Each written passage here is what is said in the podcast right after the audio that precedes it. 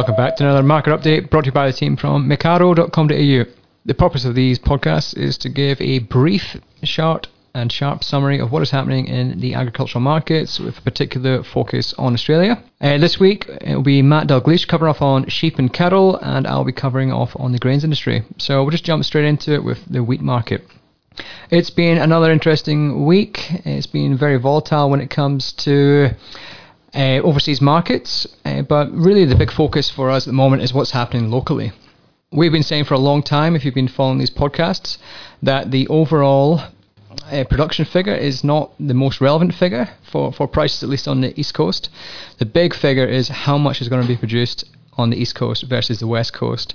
And uh, we've seen a lot of more forecasts coming out showing that, uh, yep, the big numbers are that we are potentially, you know, sub 16 million ton crop.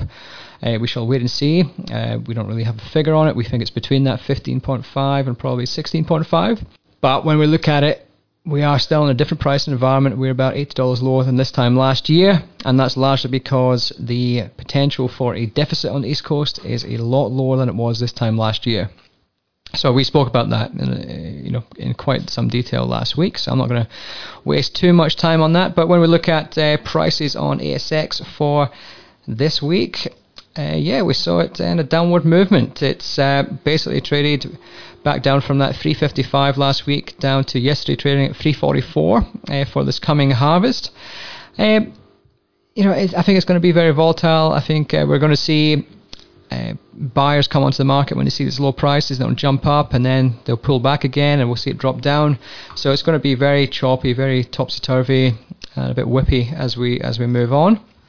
Um, this week we produced a report on uh, a couple of strategies. Uh, one of those was a strategy for producers, and basically, if we look at say Jan 2021, uh, there's still some good opportunities to lock away. You know, a $340 a ton on ASX, and you know that might be a terrible price, but if that's the worst price you get for not this harvest but the following harvest, might not be too bad, and it's something for people to look at. And uh, when we look at uh, you know December uh, CBOT futures for the same time, I mean, it's roughly $290 a ton. You've got to add your basis on top of that. You know, it could be anywhere from, you know, on average 10 to say 40 or even more if we've got a drought. So plenty of opportunities for producers to, to lock away a bit of uh, a bit of value. Uh, definitely, our view has always been to look further forward and not just concentrate on the on the harvest at hand.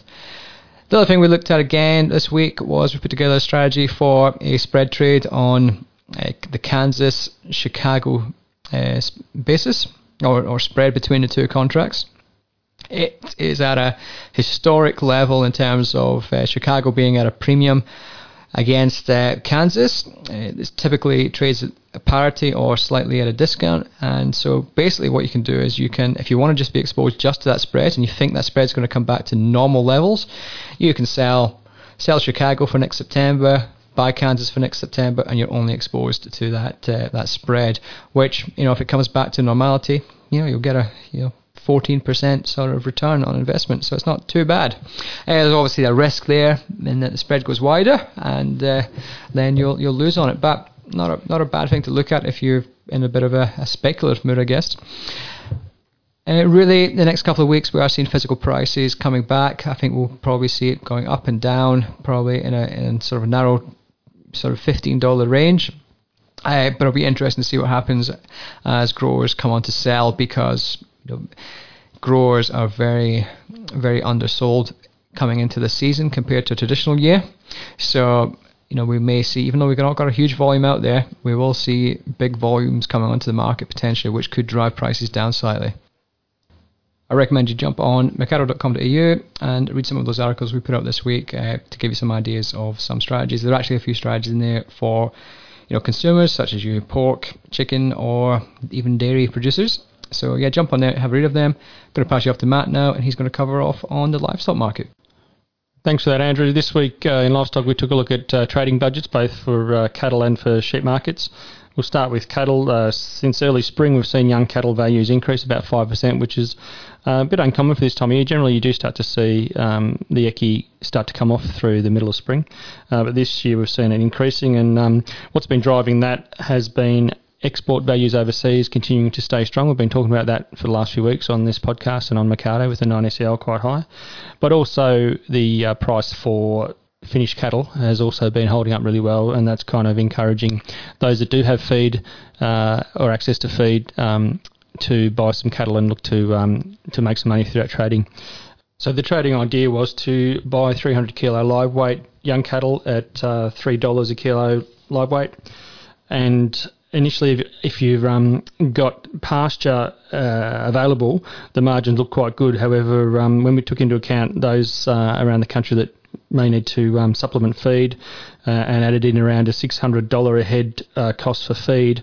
Uh, realistically, the only uh, scenario that looks to make money over the next um, period of time would be um, if you're able to offload feeder steers at around 450 kilo. Uh, at, a, at the six, $3.60 uh, a live weight um, price. Other than that, all the other um, scenarios taking them through to finished cattle um, was um, was problematic in the sense that um, the the margins didn't really work out if you had to t- take into account feed costs. Uh, certainly for those with um, with pasture available, though, there were good margins to be made. Uh, turning across to sheep markets and uh, a similar trading budget we looked at uh, there over this um, spring and summer period. Uh, we have seen uh, grain prices come off over the last um, since last year, so we were down about 12.5 percent uh, in terms of barley price. So that's cheaper to carry these um, these sheep through summer. Uh, the uh, downside, I guess, though, uh, from the sheep producer and particularly wool side of the business is that with the wool prices coming off, we've seen um, prices 25% lower for wool um, this year compared to last. So uh, the numbers don't stack up as much as they did last year. Uh, similar scenario, though, for um, for cattle if you've got reasonable enough feed at hand, or if you're not um, having to feed right the way through, uh, the numbers would then stack up. Um, we did look at uh, a a feeding ration uh, to try and we're going off the Lifetime Ewe Management program uh, data. We, we we had a look at um, having a feed ration where you maintain a condition score on your sheep of um, 3.5, and that worked out that the feed ration to maintain them at that level would be about $23 a head. Uh, whereas the value in um, in what you get in terms of lamb produced uh, would worked out to uh, twenty one dollars a head. So if you're feeding all the way through, doesn't quite um, the the, the grain uh, isn't quite paid off, or the feed ration isn't quite paid off by the wool sales. Um, where in last year it was a, it was a better scenario, uh, and again with the margins um, if you're having to feed right the way through, they get a bit tight. But uh, for the, for those that have got feed available, um, you know, certainly even if we just um, reduce the ration by half, it showed that the margins were there.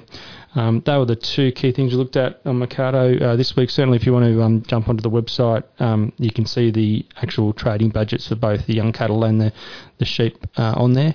Um, so I recommend you jumping on and having a look exactly at the numbers there. It doesn't quite do it justice via the podcast. Um, I'll wrap it up there and I'll pass back to you. Thanks, Andrew. Thanks for the update, Matt. As a subscriber to this podcast, uh, it'd be great if you can uh, leave a review for this on iTunes or wherever you listen to it, or give a recommendation of this to your friends, family, your colleagues.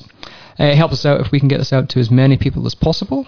So, yeah, just share it around, let people know about it. Uh, if you've got any queries or you want to talk to us, uh, get in touch with us on. Um, you can catch us on Twitter, you can get us on email, and you can find us from our website. Our contact details are there. If you want to talk to us one on one about any of the stuff we've spoken about in this podcast or any other podcasts, we are always available. Have a good weekend. Stay safe. Goodbye.